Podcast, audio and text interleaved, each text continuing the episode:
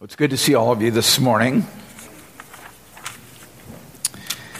You know, I look out on the congregation every week, and of course, I see you. I see all of you. I do try to make uh, eye contact with everybody at some point. Some people stick out more than others, however. There's Tom Sybeck, of course, his lovely wife, who just came back from Portugal. And there's Sean. You're a pretty big guy, Sean. But I think you guys might be outpaced today by Noah, our summer intern. And I just want to say, I don't know if you've been welcome, but welcome to Church of the Atonement. Thank you so much for being willing to work with our youth. Let's give them a round of applause.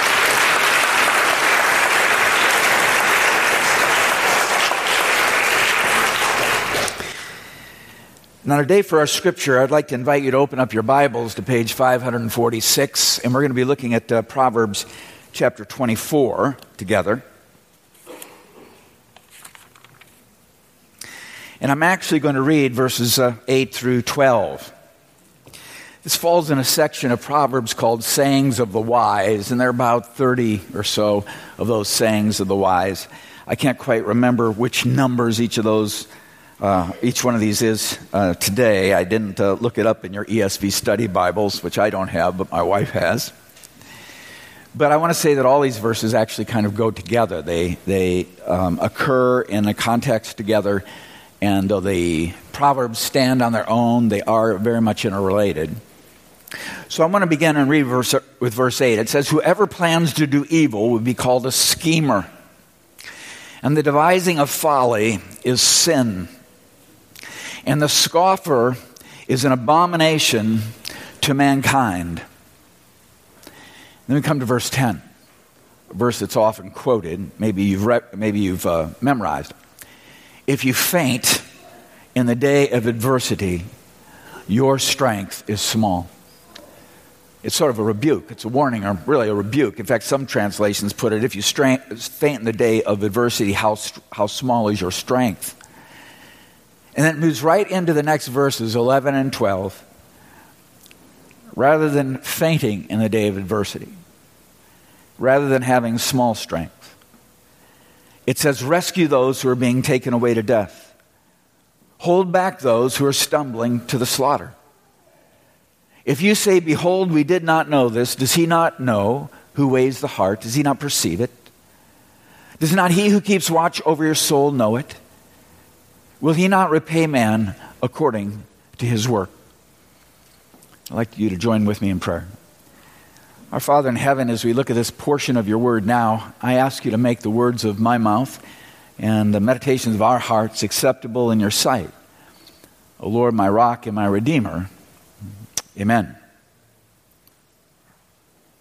I want to tell you that when I first heard these verses, when I first came across verses 11 and 12 in particular, I was, uh, I was absolutely stunned. Really.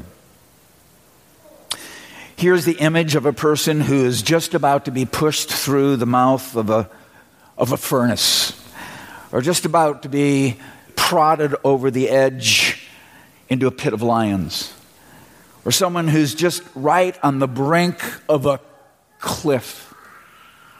And you can imagine this image in your mind's eye. This is the image we really are to call to mind. You can imagine just as the victim has been dragged and prodded at the edge of the precipice. You see them, they're beginning to they're beginning to lose their balance. They're beginning to windmill, flail their arms with terror. And it is going to be over so suddenly. And the evidence of their having been killed will be so quickly removed and gone. A few bone fragments in the lion's den tissue that can't be made out at the bottom of the cliff, a little bit of ash in the furnace. You could act. You could cry out and say no. You could stretch out your arm and even grab that victim's hand, but it's so risky to do that because you understand that those who are doing this to the victim have claimed authority and power. You know they are by nature intimidators. They will try to intimidate you. They will try to threaten you. They will persecute you. They would even hurt you if they could. And in such a situation as this, it is so easy to pretend that it was over so fast, the remains are gone so fast. It's easy to pretend that you didn't see a thing and turn the other way. And God says in this text, you may fool others, you may fool yourself. You may believe there's such a thing as plausible deniability but don't think you can pretend with me.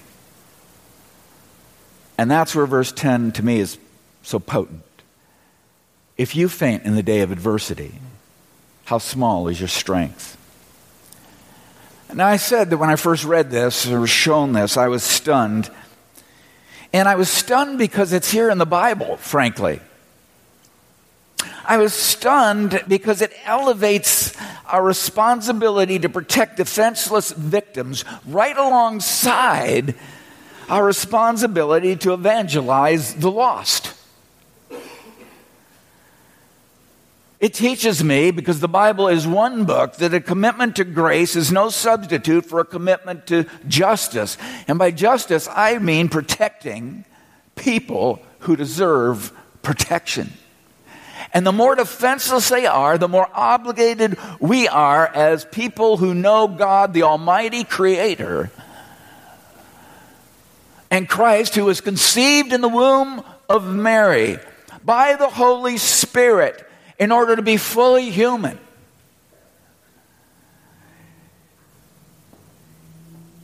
It really is incumbent on us to act. And today I apply this passage as I first heard it over 40 years ago to abortion in America. And along the lines of the series which I've begun, I want to say that at the end of your life, you're going to look back at various passions you had, various causes you supported when you were younger. At the end of your life, you're going to look back on those. And in the case of some, and perhaps I'll use an example, I'm not saying everyone agrees with this, but for example, in my generation, you may look back on something like support for the Vietnam War and you may have regrets. And in the case of other causes and in the case of other passions to which you devoted yourself, you may feel in retrospect that you are being taken in and that you are being manipulated. But I want to say to you this morning that one regret you will never have for as long as you live is your commitment to end abortion. To end abortion. You will never be sorry, ever, that you worked to overturn the most reckless decision in the history of the United States Supreme Court, Roe versus Wade, that made abortion legal throughout pregnancy. Chief Justice Warren Burger, who supported the decision, was on the majority opinion of this decision at that time in 1973, dismissed the claim of opponents that Roe versus Wade would lead to abortion on demand. He said it could not, it would not. Dissenting justice at that time, Byron White, countered that this decision could only lead to abortion for any reason or for no reason at all. And Byron White was correct. History has proved him right. If you don't believe that late term abortions are being performed routinely on pregnant women, pregnant mothers, Dr. Leroy Carhart is performing them every week, less than 30 minutes from here. Last year he was doing it in Germantown, Maryland. We sort of ran him out. This year he does it in Northern Virginia. And if you think this kind of conduct is, you know, an aberration, you know, taking advantage somehow of loopholes in the law, I would just remind you that this year Virginia delegate Kathy Tran, 42nd District, Mount Vernon, Lorton, Springfield, introduced House Bill 2491 into the Virginia legislature to ensure that Virginia approves third trimester abortions. In testimony, she was asked this question were her bill to pass, quote, how late in the third trimester, that's the very end of pregnancy, could a physician perform an abortion if indicated, if he, if he indicated it would impair the mental health of the woman? In other words, for her mental health. Tran's answer was through the third trimester. The third trimester goes all the way up to 40 weeks. She was pressed again up to the end of the third trimester. trimester. Tran responded, it's on television tape. Yep, I don't think we have a limit in the bill. Pressed a third time, even if the woman is dilating, that is, her cervix is dilating, she is in active labor. Tran's reply was this if a woman is dilating to give birth. You say, how can this be? Why would this exist? Well, it's a widespread view, and I'm not going to recount all of what's happening in the States today. But I think the answer is in the definition that the philosopher Voltaire gave of madness. Madness. What is madness? He asked. To have erroneous perceptions and to reason correctly from them. To begin with a false assumption, a falsehood, and then reason logically and correctly from that falsehood. That, he said, is madness. And beginning with the legal rationales for abortion, extending to all of the social justifications for abortion, to the arguments from compassion and quality of life for the mother or the family or the individual that will be left behind. Every defense for abortion proceeds from an assumption that is so false that reasonable arguments and plausible words are a mask for a monstrous practice. And whether by poison chemicals or tornadic suction or surgical knives and pliers designed to dismember, the efficient purpose of abortion is to kill a human being. And to proceed as if that is not so, which is exactly what's happening in this country, is madness. The Supreme Court's Roe v. Wade decision rested on this fiction, quoting from Justice Harry Blackmun, who wrote the majority report. He referred to the unborn, the unborn child. He said the unborn child is just potential life. Not even human, potential life.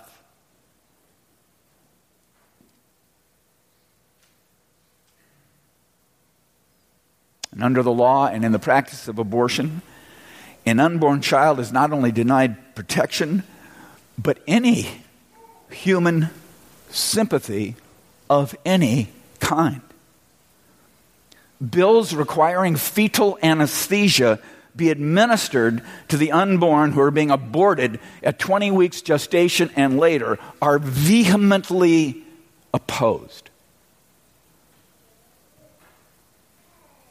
You know, ironically, recently the U.S. Supreme Court upheld a provision under Indiana law that was actually signed by then Governor Mike Pence. That law requires that the remains of an aborted fetus, it, the law can require that the remains of an aborted fetus be buried or cremated. And so now our high court is in this rather crazy position that while on the one hand, maintaining that abortion's victims are not human enough, human enough to protect in their life, their remains are human enough to require an honorable burial on death. There are a lot of laws like this being passed right now prohibiting abortion when a fetal heartbeat is detected, in which case Again, you got to keep pace with a falsehood. You have to keep generating falsehoods to cover up a falsehood, in which now it's beginning to be argued that the source of that fetal heartbeat is not really a heart, a human heart. Laws that are being passed to say, uh, you know, protect the unborn from the point at which they might survive outside the womb, the so called viability laws, requiring burial remains, requiring ultrasounds 18 hours in advance of a scheduled abortion. What's the point of all these laws? And the point of all these laws is very simple. it is to bro- provoke us all and ultimately the Supreme Court to review its false assumption. And for theologians to say, and some of you have read them, perhaps some of you have been impressed by them, for theologians to announce that unborn children do not yet have a soul is simply the religious version of a Supreme Court's announcement that the unborn are only potential life.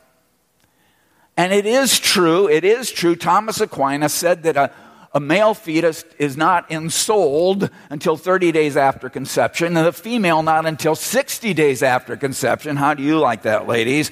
Our authority is not the theologians of church history. Scripture does not know a soulless human being. The only way Scripture teaches that an individual's soul may be separated from, that, from their body is by death, it's by killing them. And as I've alluded to already, because the false assumption behind abortion is bound to run up against reality again and again and again, more and more false assumptions must be accepted more and more of reality must be denied. In the Supreme Court's recent decision on the Indiana law, legal abortion on demand advocate Justice Ruth Bader Ginsburg actually declared, and this is a quote, a woman who exercises her constitutionally protected right to terminate a pregnancy is not a mother. She's not a mother. So if you're a woman and you're carrying your baby and you're in the third trimester of abortion, or third trimester of pregnancy, forgive me, you're going into labor, you're a mother. But if at that same moment of dilation you decide you want an abortion, you are not a mother. You understand the logic? It's very consistent. It is a reasonable argument from a false presumption. As long as a woman does not want a child and chooses abortion, there never was a child. There was only potential life, so she could not be a mother. So don't suggest that she is a mother.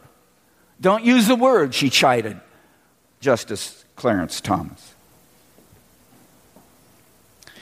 You know what all of this really does come down to for me in my thoughts, and I think in reality?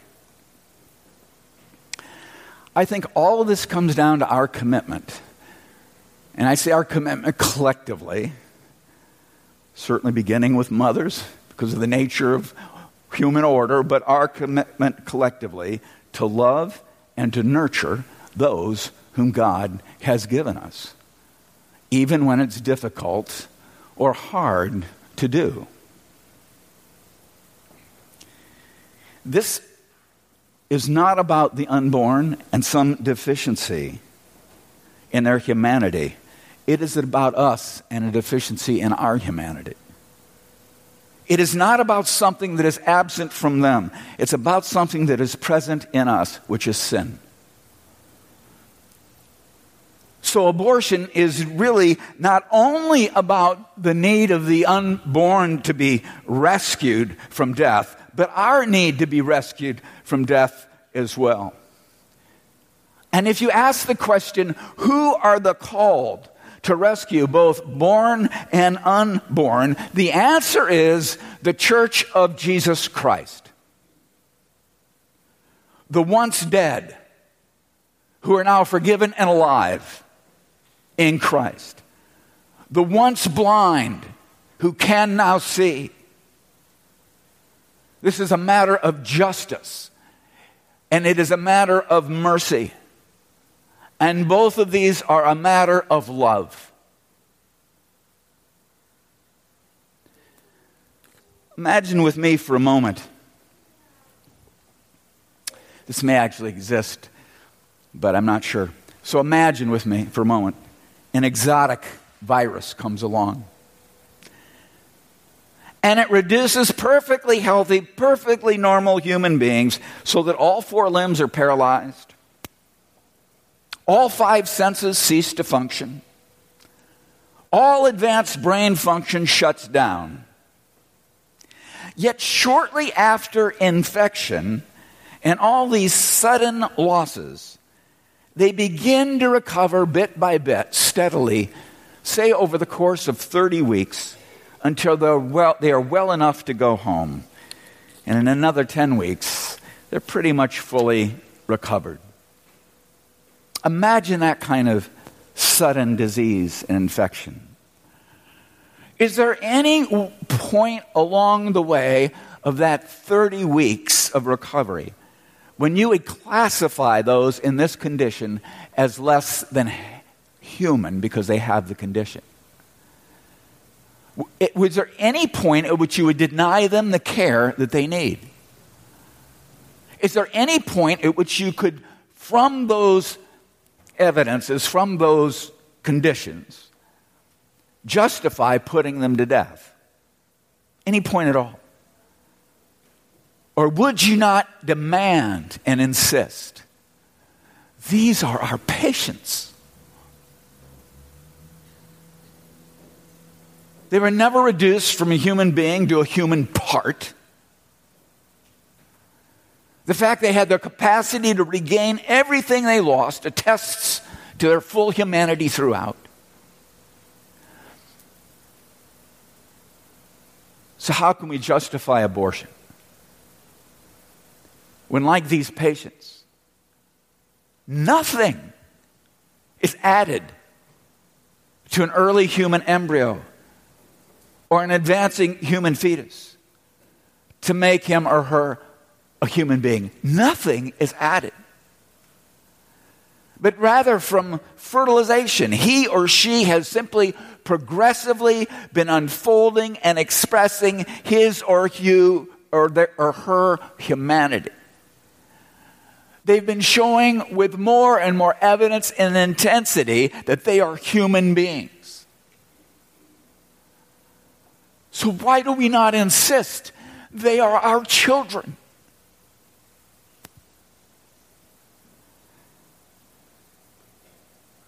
At the end of the fourth century, and you can put this picture up if you'd like, there was a Syrian monk, um, an ascetic, a Christian, named Telemachus. And Telemachus came to Rome. And he followed the crowd into the Colosseum.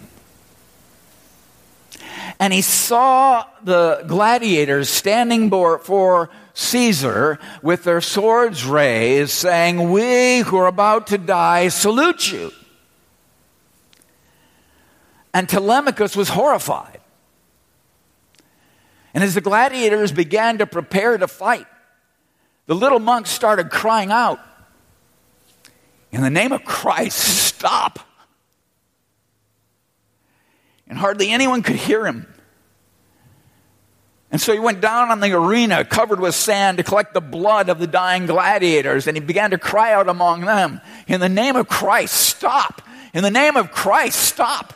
And at first the crowds thought this was humor, that this was some sort of like clownishness, but of course it wasn't. And finally it is said that one of those gladiators pierced him through with a sword.